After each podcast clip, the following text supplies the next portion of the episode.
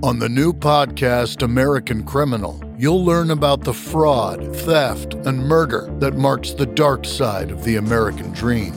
Like the Menendez murders, was it two greedy kids who killed their parents for money, or is there more? Listen to American Criminal wherever you get your podcasts. Yeah, no, I love what you did with the logo. Oh, you like that? Amazing. Yeah. I always like to make a special logo for everything because, you know, that's the only way to do it. So bringing in the nautical thing from from the video, that was great. Yeah? That's nice. Yeah. that was all by accident. I didn't realize I was doing it that way. Oh my goodness! Wow. Yeah, we have that exact background in our video, so it's it's perfect. Or Oh. the, In the little yeah. in the beacons video, we have that thing right behind my head. It's pretty great. Oh, wow. So you do videos and everything. Yeah, I mean music production, and then I added uh, video to to it just out of necessity. Uh-huh. And so that became became just part of uh, part of the arsenal now. So Well, I'm you know, doing it all the video is so important to everything now. It's like to get your stuff out there, they want to see what you're doing. And you guys are so great on camera, you know. She was she was born for it. yeah. So you guys started in 2012, right?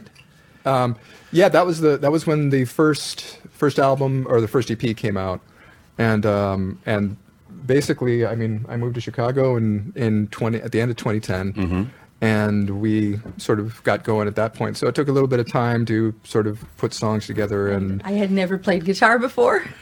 So- or Well, you would never know that. Really? At that time? So you've only been playing for this little bit of time? Yeah. Oh, wow. You're so good. Oh, I'm, I'm, I'm, I'm a work in progress, but thank you. we all are. I just remember you guys would come to shows and you'd always be right up in the front supporting these artists that we had. You know? It's you make it easy. You've had such great bands on. Oh yeah. I got to build a new studio again. I totally miss having the bands come in because y- they, you know, we had an audience of like, you know, 50 to 150 people that could show up and literally they wouldn't have to be charged or they could see a band and to be that close, yeah. you know. If I'm being honest, Oh, was it the first time we came? Was it for Joy, uh, the Joy Formidable? Yeah. Oh my God, that was Weren't they great? Was that when they had the gong? No, not that one. No. Oh, the That first, this first yeah, one. yeah, Yeah. the very first Yeah. one. Yeah, we'd seen them at you know venues before, but that show was Lincoln maybe Hall the first Yeah, time. like that was the best Yeah. at JBTV because it was so intimate and And they've been so supportive too of uh, everything. They uh, they helped me through my cancer and Aw, everything. that's great. You know, I'm in, I'm doing great now. yeah, I incidentally. heard look that's great. Amazing. Yeah. Yeah. you totally look amazing. It's music. It's all these great bands. Well, you know, I would go from chemotherapy and then I would go right to having a band at the studio. Right. And it never, you know, because uh, when you're in chemotherapy, it's everybody's like, "Oh, I'm so depressed," and you know, I was going like, "Okay." Welcome to the JBTV podcast. Each and every show is dedicated to great music lovers. And on this edition of our JBTV podcast, we are featuring a brand new band. Are you ready? The podcast starts right here, right now. New music now. I am Sarah Rose Faith, and um, I'm in the Bellwether Syndicate. I guess just also known as uh, DJ Scary Lady Sarah. yeah. Now, I never understood your name. What's scary? I mean, you are not scary at all. I it it, came about from um, a, a mishap, really, on a flyer many, many, many years ago. A mishap? Somebody, some of my friends called me Scary Sarah. Some of my friends called me Lady Sarah. Someone was making a flyer for something I was DJing, one of my very first DJ gigs, and this was before the age of cell phones and the internet. So they didn't know which to choose. Did not have my phone number. It was late as night, so they just combined the two. Ah. And when people say that to me, because I get that very frequently, like, you're not scary at all, I either jokingly tell them, well, you just don't know me well enough, or wait. Yeah. The scary part is your hair goes like insane. and you? William Faith, uh, co-founder of the Bellwether Syndicate and um, former member of more goth bands than probably anybody else. Yeah. How many? Jesus. Uh, at this point, it's It's like 20. you know I've actually never gone back and counted them. Oh, wow. Um, but it's uh, it's it's quite a list, Mm-hmm. and um, so yeah, blessed on all sides. Wow, it's amazing. So this is a great edition of JBTV from the heart of the Windy City, downtown Chicago. I have an awesome Chicago band that knows all about JBTV. And they're coming up next. We're going to see their latest music video, right? Indeed.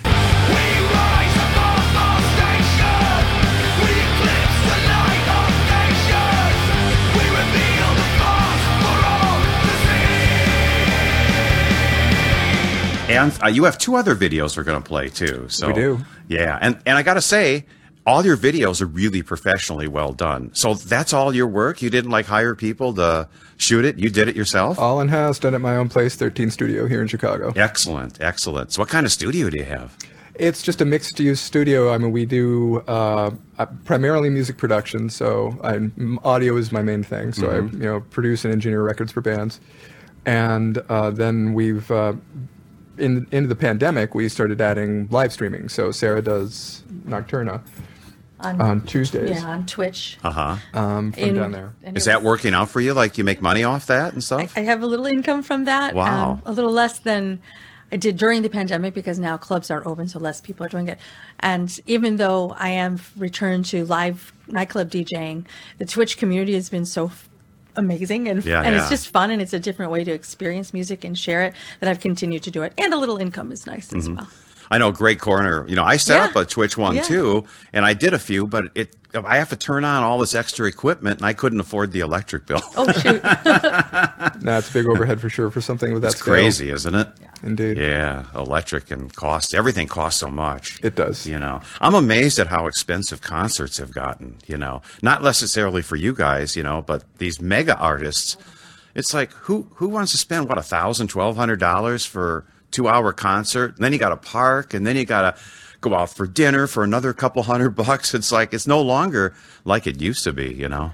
Post pandemic, it's gotten crazy. It's become a different animal out there, and uh, you know expenses have gone up. Clubs and venues are a lot less willing to take a risk, so they're sort of ratcheting up ticket prices, and so the the you know attendees are the ones who are ultimately paying the price at the end of the day. For that reason, we still try to keep our stuff super reasonable in terms of merch prices and ticket prices. We don't like anybody being gouged, but the end result is we have to be a lot more choosy about what we do. Mm-hmm. Well, you got you're a perfectionist, I can tell that, you know. So, well, let's see some videos of live performances that you've been at or had something to do with. I guess we should start with the March Violets, right? Oh, oh right, yeah, right on JBTV stage.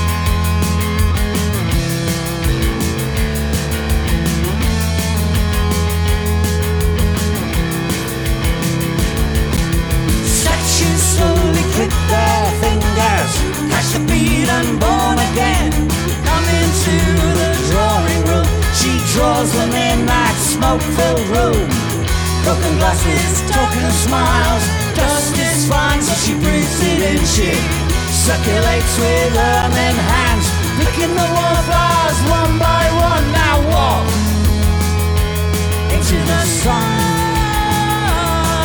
Now walk, walk, walk into the sun. Now walk, walk, walk into the sun.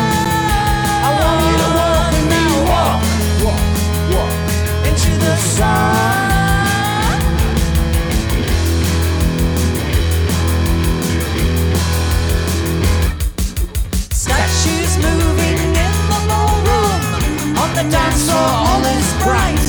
Vicious sins of gentle folk. Out on the horse, that's the joke. Find your picture in the mirror. Find your portrait on the wall. Turn the sun knob back again. This is a dance for everyone.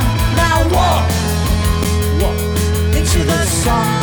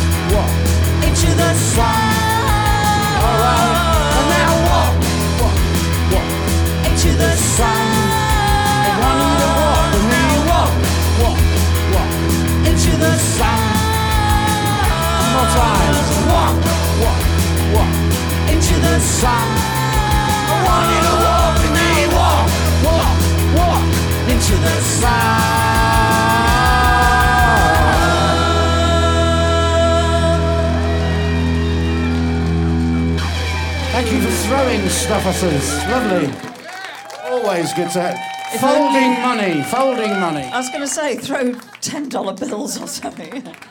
And we're back. March Violets are actually in. We just finished recording a new ten-song album. Oh, really? Yep.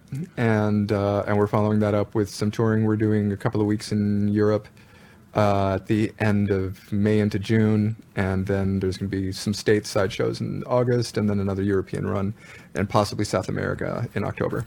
Wow, we were so impressed with that the performance they did. You know, you guys did.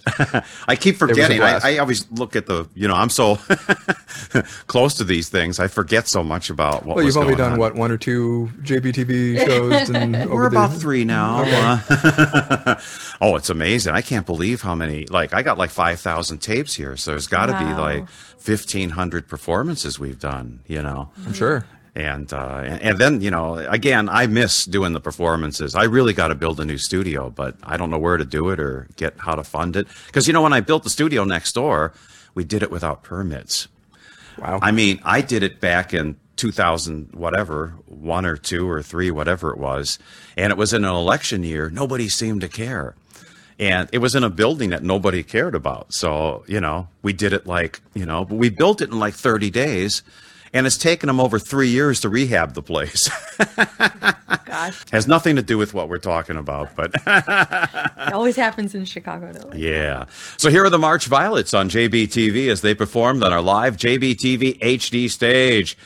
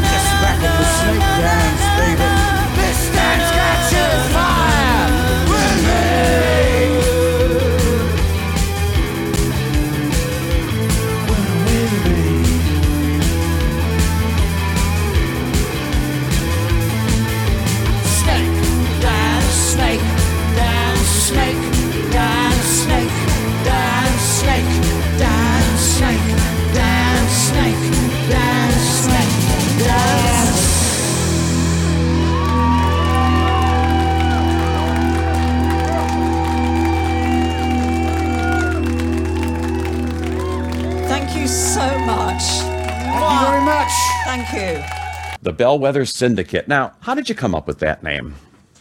Uh, we were kind of going back and forth about a few different names, and I'm glad we landed on this one. I do have a penchant for coming up with names that, as soon as you say them, the person listening will go, "What?" and so, um, every most bands I've been in, you wind up having to explain the name for for some end purpose. But in our case, the syndicate concept was something that appealed to me. This almost sort of rock and roll mafia kind of. Well, you sort of look like you could be in the syndicate here. You got, you- you're so, you know, smartly dressed and everything, and uh, by design. but you're in the rock and roll syndicate. Precisely. Yeah, And the bellwether is cool. aspect is just kind of being able to forecast trends, seeing what's coming. Mm-hmm. And so it's that blend of that idea that's kind of where we like to, that's the spot we like to live in. That's awesome. I did not expect to explain what the word bellwether meant so frequently, though, and everyone wants to put an A in the in the word. Uh-huh. so we've made a kind of a joke hashtag that's trended a little bit. Uh-huh. Hashtag there is no A in bellwether. Weather. Oh, I didn't even notice that. I, I would have thought there would be an A, right? You know. So, do you have the equipment endorsements and stuff yet, or? Uh, we're endorsed by Schecter Guitars Mm-hmm. and uh, old friends and great people.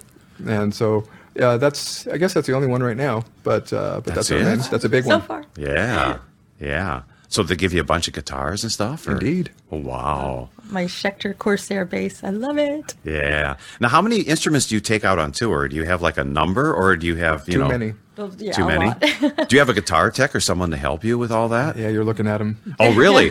so you not only shoot the videos, come up with the ideas, come up with the songs, record it. You're much like JBTV, except I never came up with the music, but you know. Uh, well, you just created the platform for it and made fantastic productions out of all of it, um, which is a massive, massive achievement off of the cab to user.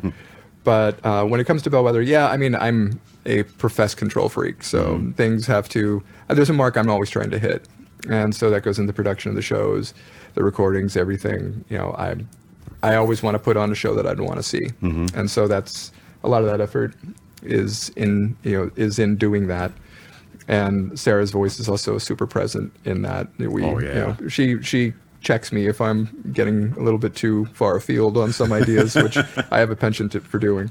You dream big, which is good. You got to dream big. I, I never give up on dreams, right?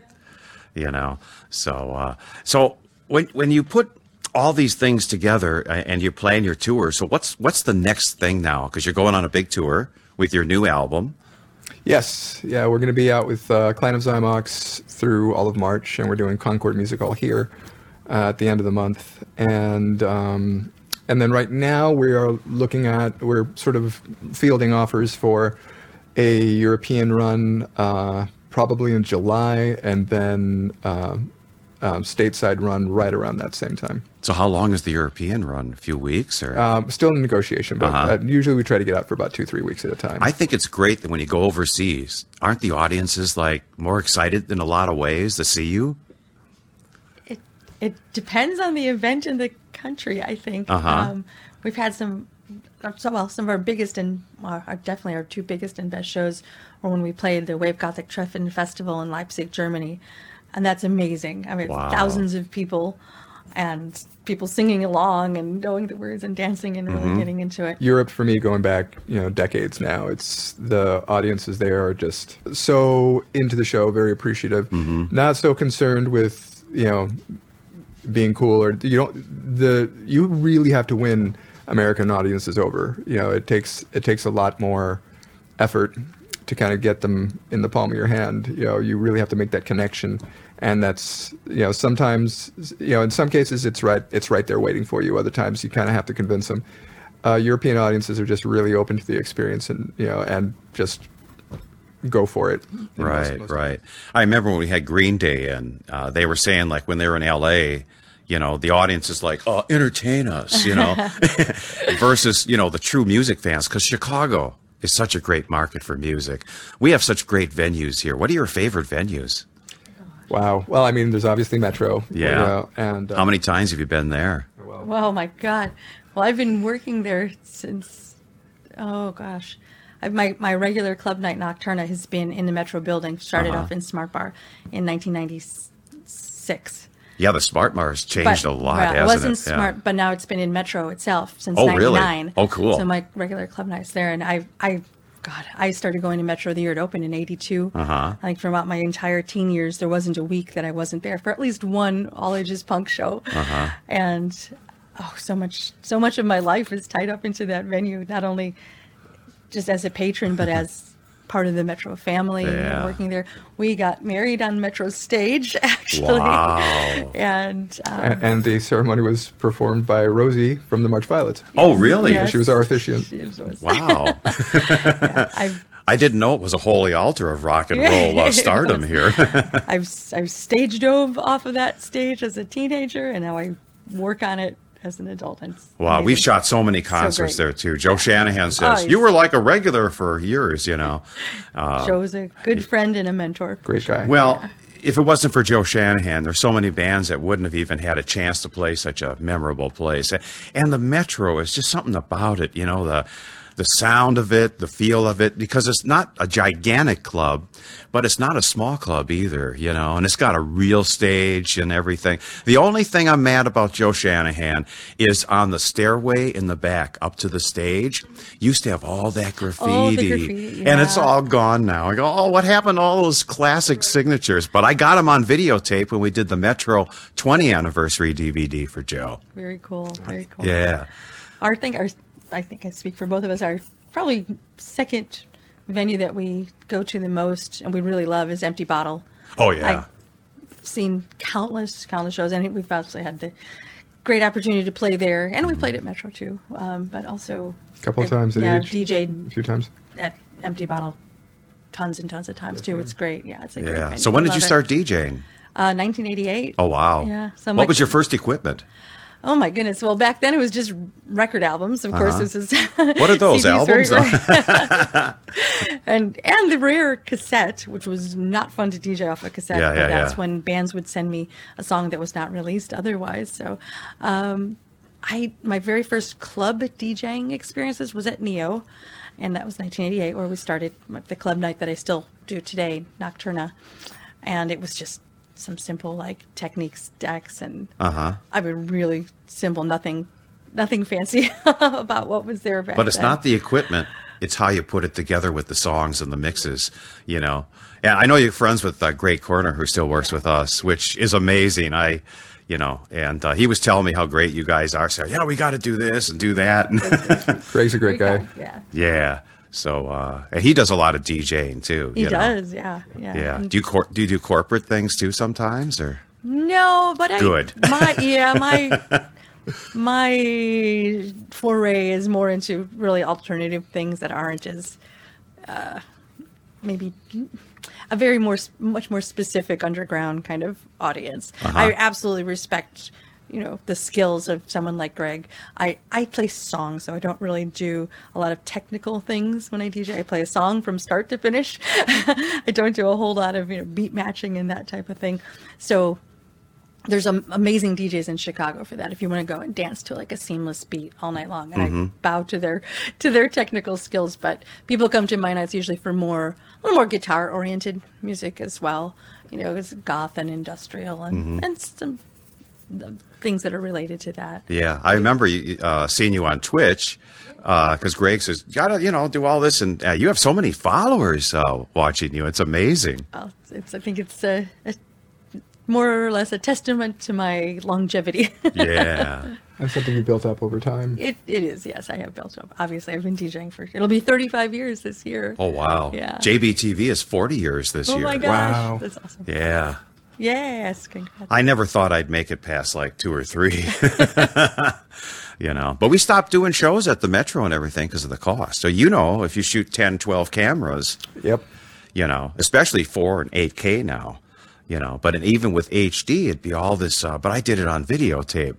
So I was still a tape editor all the way till 2019. Yep. I remember when I was started as an engineer, I was working in an old analog you know, facility with two inch tape on Oh, quad. Oh, I remember those days well. Yeah. Yeah, we had a bunch of those machines too, but they didn't, you couldn't edit the way we do now. Even when we got to one inch and the HD cam, uh, those two inch quad machines where you had to like insert edit, like you'd roll a machine and punch in and hope it made a good edit, you know? Yeah, I do not miss chasing time code. Yeah, and the adjustments and everything. Horizontal blanking. Wow, that doesn't exist in nonlinear anymore. What type of a system do you edit on? Uh, these days, God, it's so simple. I literally shoot everything on my phone. Uh-huh. I use Filmic Pro, which is Oh, that's a app. great app. For it. anybody out there that wants to shoot video on your iPhone, the Filmic Pro is great because you can adjust the iris, uh, the exposure, and you can adjust the focus so you can do this depth of field stuff. focus peaking. You've got all these. Great, So wait a minute. All those beautiful videos I see are done with an iPhone? Every one of them. Jeez. Hey, Apple, you got to sponsor this guy. Apple, please. Please. I got this cool rig that I set up to shoot with. Have you done that with yours? Oh, well, the funny part, I have some of my, um, some of my curiosity and where my beginning foray into the iPhone came from being at JBTV Oh, and really? watching you with a handheld gimbal Uh-huh. for the first time. Right. And I was like, what is that thing? And so that got me curious, and I was like, oh, these aren't terribly expensive. Right. I've already got the phone. Uh-huh. And so that was kind of what started me down the road because obviously being in the studio, there was all these much larger cameras and lighting rigs set up. But then I watched you walking around handheld with a gimbal and I was just like, that's impressive. Yeah. That's, and so that was kind of some of the inspiration for me to go And. DJI makes a great little gimbal for the iPhone. And the iPhone shoots such beautiful video. So, wow, I'm impressed. You know, here I thought you did like with a Canon camera or one of those big Alexas, you know, or whatever, and all, All this. shot on an iPhone. Yeah. So you didn't even have to do a lot of lighting either. It's regular three point lighting for most of it. Yeah. You know, three soft boxes and some spotlighting, motivated lighting. That was about it. I'm so impressed with you guys. You're so talented. That's all. Your music's so great. Now, talking about music, let's go back and play some music videos of yours. Okay. Now, the one that I got queued up is uh, Dystopian Mirror. Tell us about that video. Well, uh, that's about a mutual friend of ours um, who had uh, passed back in 2013 and was a, uh, a good friend to both of us and had succumbed to some personal demons. And uh, there was a number of the community that knew him, and uh, we were all knocked back when we heard. And it was basically about someone falling into the depths of drugs and alcohol and uh, isolating and kind of getting into their own their own misery and not being able to reach out of that. And for us, it was there's just a a an anger that goes along with it that it's you know what Sarah had Sarah was the first person who said this to me, but it's always stuck in my mind that it was a permanent solution to a temporary problem, and we never got the opportunity to talk to him, to you know be there and help him out of it, and he just isolated and stayed away from people who could help him, and uh, the resulting anger from that was what motivated the song and then the video. And uh, and the the narrative, the lyric is meant to be the voices inside his head as he's sort of going into this descent, and so the video is intended to be just a sort of a documentation of that in the hopes that it might speak to other people who are in that situation, that it might you know provide some perspective or some you know some modicum of inspiration to reach out. Yeah, drugs and alcohol. Wow, what a combination, huh? And I like smoking pot, which doesn't have any of those kind of things. But, you know, but when you get into doing, uh, I've known so many of my friends that uh, aren't here anymore that got into cocaine very heavily and heroin. And, uh, you know that uh, the Dandy Warhol song, "Heroin is so passe." I sort of think of that all the time when I hear that, but it isn't, you know, and it's still very prevalent in the entertainment business. And you know, Absolutely. I mean, I got that stuff out of the way early for the most part, and um, and you know certainly gave it a nudge, you know. Uh, but the uh, the rest of it, it's you know over time you just see way too many people dropping off way too early, and uh, between the two of us, I think that you know the number of people that we know that have checked out either you know Either on their own yeah, intentionally or unintentionally. right. Yeah, yeah. It's uh, use of drugs. yeah. it's probably that's that's ahead of heart disease or cancer by a considerable margin. yeah, yeah. people we know. Yeah. Well, cancer ain't fun either, but. No question. but uh, yeah, it's it's a crazy thing that drugs do to you. You know, it's like sugar addiction too. You know, once you start getting into it, you can't stop. You know, but at least sugar sugar doesn't kill you, except when you get diabetes or something later on. You know. But oh, that's another whole story. Well, here's the video right here, right now on JBTV as the music continues. Intro it for us. This is Dystopian Mirror from the Bellwether Syndicate.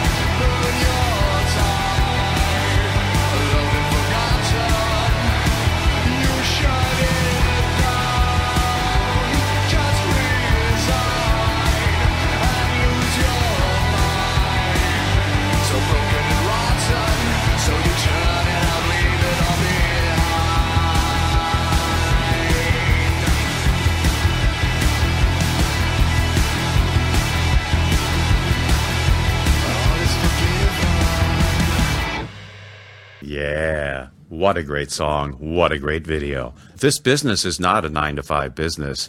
And you dream about it, you live it, you, you're both in that, I- I'm sure, you know. Like, how do you write your songs? Do you do it all together, or does it come up with the music or the lyrics, or? William pretty much writes all the music. Uh huh. That's something I have yet to fully explore myself. I want to, but I'm, I don't know. I I've got such a capable songwriter that I. I think she's got a lot of great music in her that is yet to come to the fore. But the, the way that I explain it is there are a lot of things that are written because Sarah is there to play them and sing them. Mm-hmm. And uh, so her presence in in the creative aspect of the band is very deeply felt.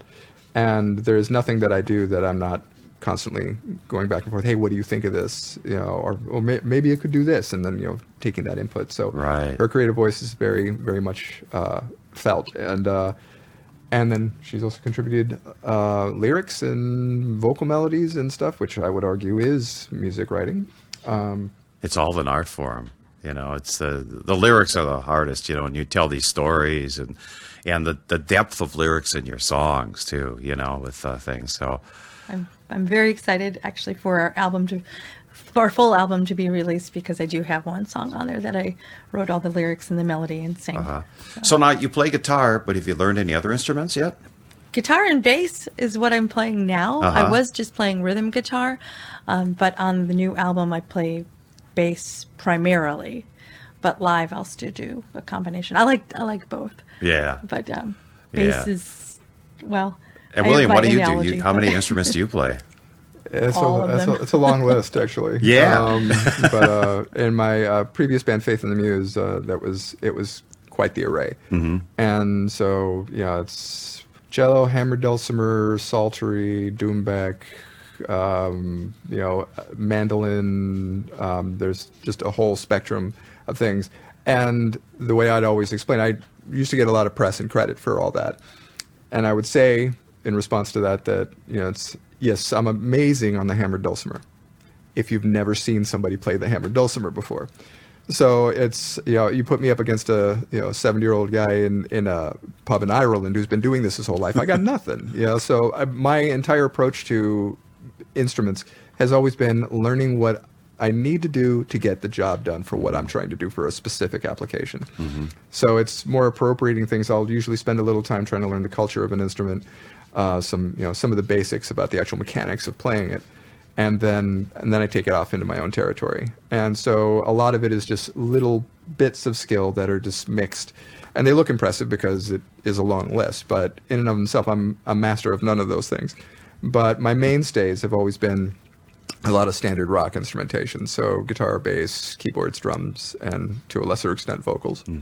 I like how he's so like, you know, it's no big, you know. Uh, I know he's too modest. you're he can so pick talented. up any now, instrument. when and did you it. first start getting into music? Like what age? Oh my God, uh, that was uh, that was easy, um, and it can all be traced back to Kiss, like most things. Wow, And, rock and um, roll all night. oh, from the, from the beginning, and I was uh, you know thankful to her having a cousin who turned me on to the Kiss records when I was about 8 and I just saw the cover of Alive and thought that they looked amazing, and uh, but the music didn't really grab me until Destroyer came out, and that was '76, and as soon as that album dropped, that was my music at my time. And so I just heard the first notes of Detroit Rock City coming out over the stereo speakers. And I was like, this is me. This is my thing. Wow. And it was just one of those, you know, chills kind of moments where all this, this charge went through me. I was call it just skin orgasms. 100%. Couldn't agree more. Yeah. And so that led to um, my first concert, which was Kiss and Cheap Trick in 1977. It was Wow. Where was the- that at? The Forum in LA. I'm from LA originally Wow.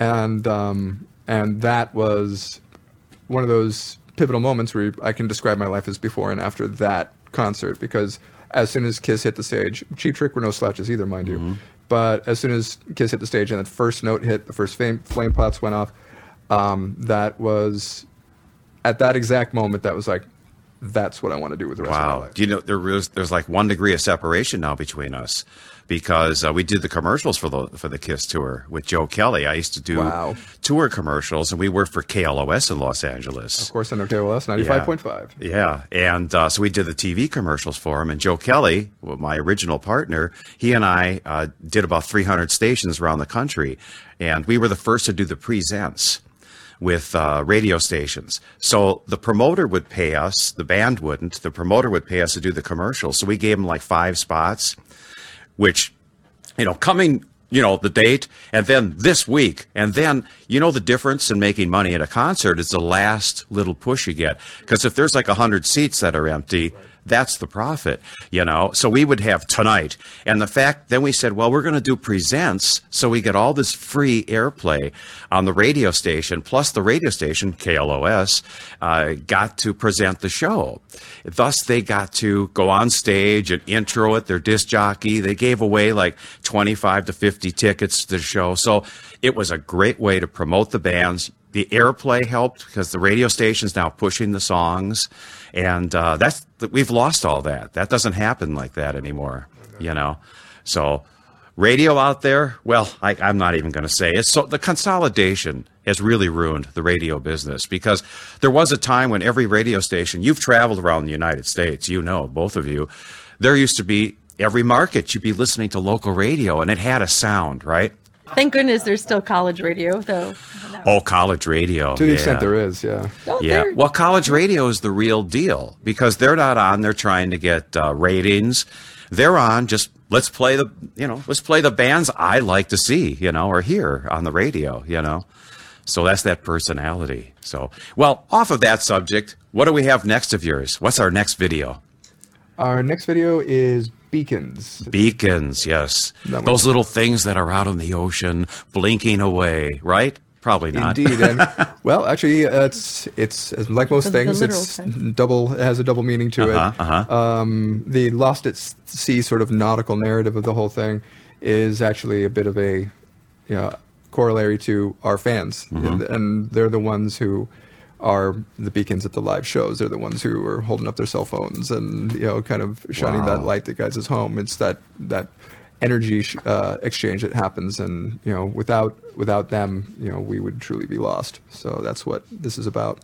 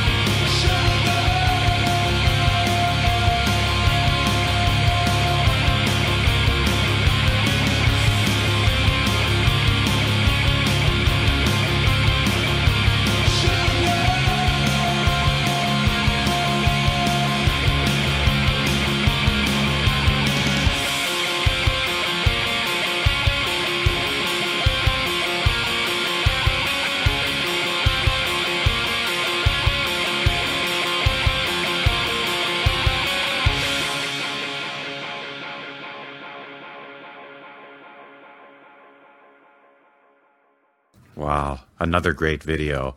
A three or four hundred thousand dollar budget on this video at least. And a sandwich. Like, yeah. You've got to get a sponsorship with iPhone, with Apple for this because, I mean, you're an artist taking their phones to the next level and showing that you don't need to have all this money to create a video. It's, it's more organic and anybody can do it, you know? That's what I love about the technology is that it levels the playing field. It creates access for people because, you know, having Logic and having Final Cut and having an iPhone, there's just about nothing that you can't do. You know, mm-hmm. there's it's in many respects it you know bears a similarity to early days of punk rock where the means of production were opened up to people and you were able to you know people were starting zines and record labels and putting on shows mm-hmm. and and so this has done that technologically for a lot of people. And they you know for for me it's changed everything. You know i as an engineer having come up in the traditional studio system uh, there were no options for me to go home and create some sort of high powered you know home studio Yeah. until things went digital and you know we were able to do things on your computer it changed change the whole the whole narrative. And so that's that's what i like about this era is that anyone can go out and do it Right. Well, I couldn't do what I'm doing if it wasn't for the digital world. You know, up until the last time. Well, I was the first to have a digital disc recorder. I had a eight channel. I showed you that. I think uh, we the last time you were at our studios. You know, and uh, that was cool. That was revolutionary because they designed that sort of for me. Uh, Abacus. In fact, they're such a good company. They're in Canada, but they're they've they're not in business. Another company bought them out, and they sort of got rid of everybody. And uh, they sent me. Uh, I, just shows you when you work and do things with. There's so many good people in the world. They were throwing out tape machines and stuff, so they gave they sent me from Canada uh, a HD cam tape deck so I could still watch my tapes here, and an oh, and a brand new editor. And I lost all my equipment because you know I went through a bankruptcy and everything with the studio. And uh, so they took all my equipment and all my memorabilia. So all the stuff I have here is all my other stuff. So, you know, but it doesn't matter. I'm making new memorabilia, you know. So are you going to have a vinyl album out? we are Yes. Tell us about that. Um, yeah, we're. Um, I think the delay in getting this album out, part of it has been is because the pressing plants for vinyl are backed up at least nine months. So that's added a little bit of a tail on it, but the demand was there. People wanted it, so we wanted to do it for them, and so we are doing. We are doing vinyl with the with a new album. Tell us about the new album. So it's called Vestige and Vigil. Uh-huh. And um, in a traditional album sense, one side is Vestige, the other side is Vigil. Wow. William has a pretty cool uh, explanation of why and why the songs are grouped as such. it was a unique experience to think in vinyl terms again after all this time. Um, I, I came up in an era where the very first thing I ever put out was in 1989, and that was on seven-inch, you know, single format. They format. call those little EPs, right, at the time? it was just a single. Oh, know, just a and, single, uh, okay. just two songs, one on each side. Uh huh. And That was at um, 45. Yep. Yeah. And that was in 89. And then almost immediately after that, we came into CDs and that became the dominant, you know, platform. And then after that, I haven't thought about vinyl much at all up until recent times where originally when vinyl came back, it was sort of a, you know, almost a fetishistic kind of thing that mm-hmm. people were just, you know, they just wanted it for the sake of it. And now it's actually gotten to the point where, I mean, I think Taylor Swift's album went gold the first day on vinyl sales alone, which is insane. Mm-hmm. And so now we're in an era where vinyl is actually viable again and people are actually clamoring for it. Um, I don't know that it'll last, but it's here now, so uh, we're doing it. And uh, in designing this, this album, we knew from the onset uh, that we were going to be doing a vinyl for it. So consequently, when it came to assembling songs and mastering, we had to think in 24 minutes aside and grouping songs that way. And so that led Sarah and I to kind of think when we were in our teens and we, you know, vinyl albums were everything and uh, designing that experience. And, you know, you're going to have the thing in your hand, you're going to have the lyrics, you're going to, you know, be flipping sides. So let's design that the way we would have wanted it, wanted to hear it when we were kids. And so we grouped the songs together in a way that made sense. And lyrically, this album really went somewhere else than we were expecting it to. And um, normally our stuff has a little bit of a political narrative to it, and uh, we're just basically, you know, talking about state of things and and trying to connect to the human experience, you know, through that, not losing yourself, um, but at the same time still always kicking against it. And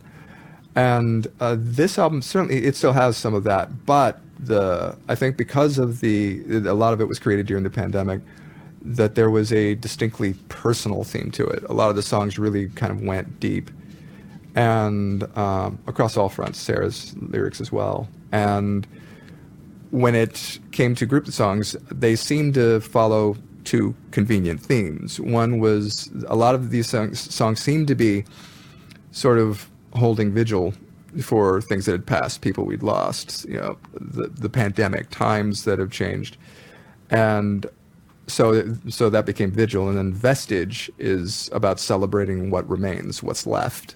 And uh, so that just kind of played out into this theme and uh, so that was just kind of how it pieced out and that's what the songs are that's how the songs are grouped and that's uh, what it's about So how long did it take you to plan? Because I remember in the old days of putting albums together, it was a trip that you were on, a musical journey from start to end. And a lot of kids don't listen to music like that anymore.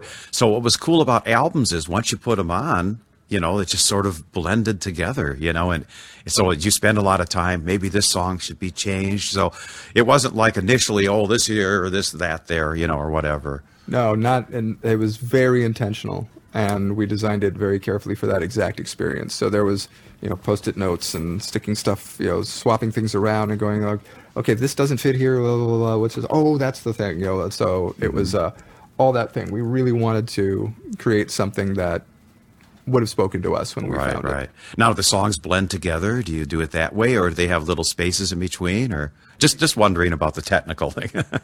So there are little segues Yeah. in between, but but there's also an- kind of an intro track and an outro track as well. Uh huh. Which those things are very out of vogue, but we wanted to, you know, we want to welcome you in and show you out. You know, no, it's art. That's not out of vogue. It's what's happening now. You're telling the stories that have to be told. You're you're you're giving an emotion of something that has to be out there, you know, and that means a lot, you know. that's how we wanted to approach it you know and ultimately i mean we are to some extent sarah definitely keeps me on track um, when i'm starting to get a little bit too in my own head about Oh, things really? Do you ever argue together about music? Oh, sure. oh, really? all the time I mean, you seem so mild mannered and everything, you know, but uh, you know, this is sarah that's where scary the, that's Sarah. where the scary comes yeah, in. yeah, yeah. um, no, we, we, we both, it, it would follow that we're Uh-huh. both super passionate about music and it's our lives. It's lives. both of our lives. Yeah. And so um, we have, you know, we have things that we're absolutely, I mean, the majority of music we're super together on. And uh, we like most of the same stuff. But then there's, you know, she's a DJ and uh, she, well, let me explain, yeah. let you explain it. Yeah, we we often say to each other, well, we have different needs from music. Some some the same, but different. Right, As a. DJ, I'm constantly looking for something that's that's new and exciting that I can give to an audience and share. And if I'm in a club situation, of course, that will hopefully make people dance, um, because that's what keeps them there if they're dancing. And if something sounds maybe reminiscent of something else, I can overlook that, and if it's good enough quality on its own, and it has those other things. Whereas I say this, William, his main critique of something is if he can describe it as like, oh, it sounds like another band. You know, he he wants something that sounds like nothing else always. You got to be like, and that's so hard to do because sometimes you come up with something. Oh, this sounds great. Then he listens to something. Oh, they stole that from us.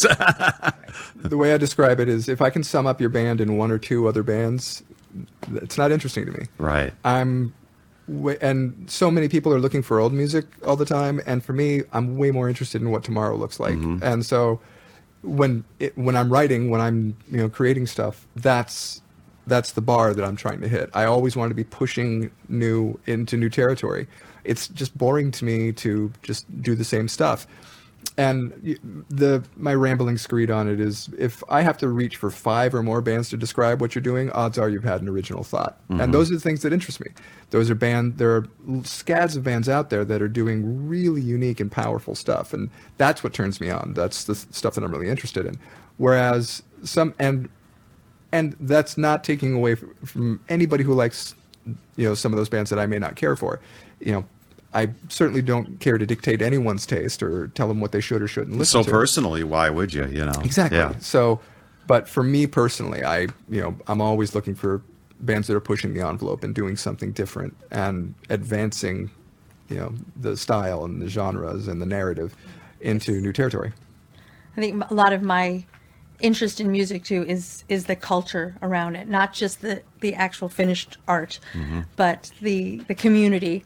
And too, since I am a a, a, a nightclub person, that community is is everything. So you're you're used to staying up till like four in the morning or something. Oh, at least. yeah, that's us every night. yeah. Wow. So what's the new music that's happening that you've been playing that you've been liking? Oh my gosh. Like what kind of Oh, artists so- are out there that? Uh So many in the kind of I guess under the post punk and dark wave huh. umbrellas of things. I mean, some of our yeah, mine and, and William's favorite bands you've you've had on. We really love actors. Oh, They're good- actors. Were good the, friends you- were you at that band. show? Yeah. Oh wow. See, I, I can't played- remember all the shows that I'd see you at. And we Yeah, played we've- with we've them. toured with them, We toured with them. Uh-huh. And yeah, Boot I love them. Blacks. Bootblacks, another one. Wow. Well, great. let's see actors right here, right now on JBTV as the music continues from downtown Chicago. This is a great edition of the show. We are just having fun talking about music and stuff like that.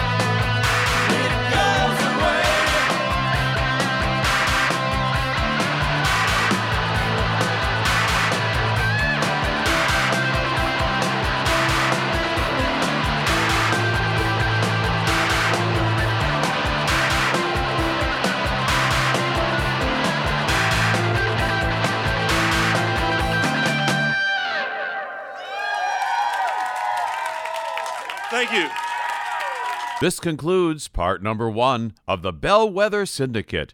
Stay tuned for part number two on the next edition of JBTV. There you go, the JBTV podcast, where we bring you the best music, the best interviews, and it's all unscripted and totally unrehearsed. Follow us on all the social media and spread the word. This is JBTV Music Television, the JBTV podcast.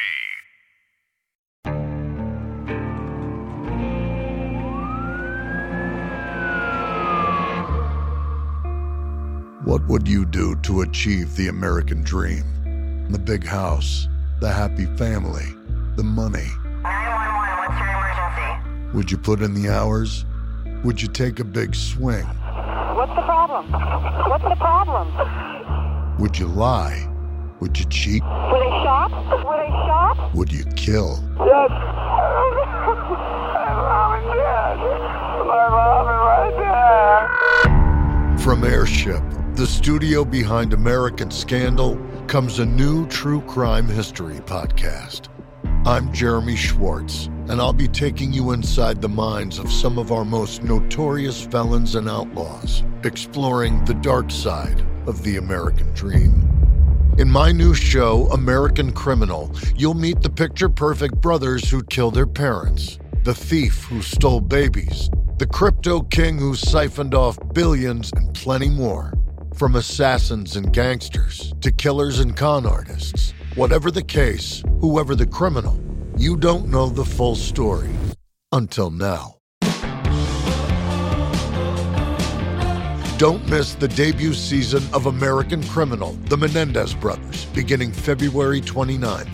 Listen wherever you get your podcasts, or to get early ad free access to the entire season first, plus hundreds of other ad free history podcast episodes, subscribe at IntoHistory.com.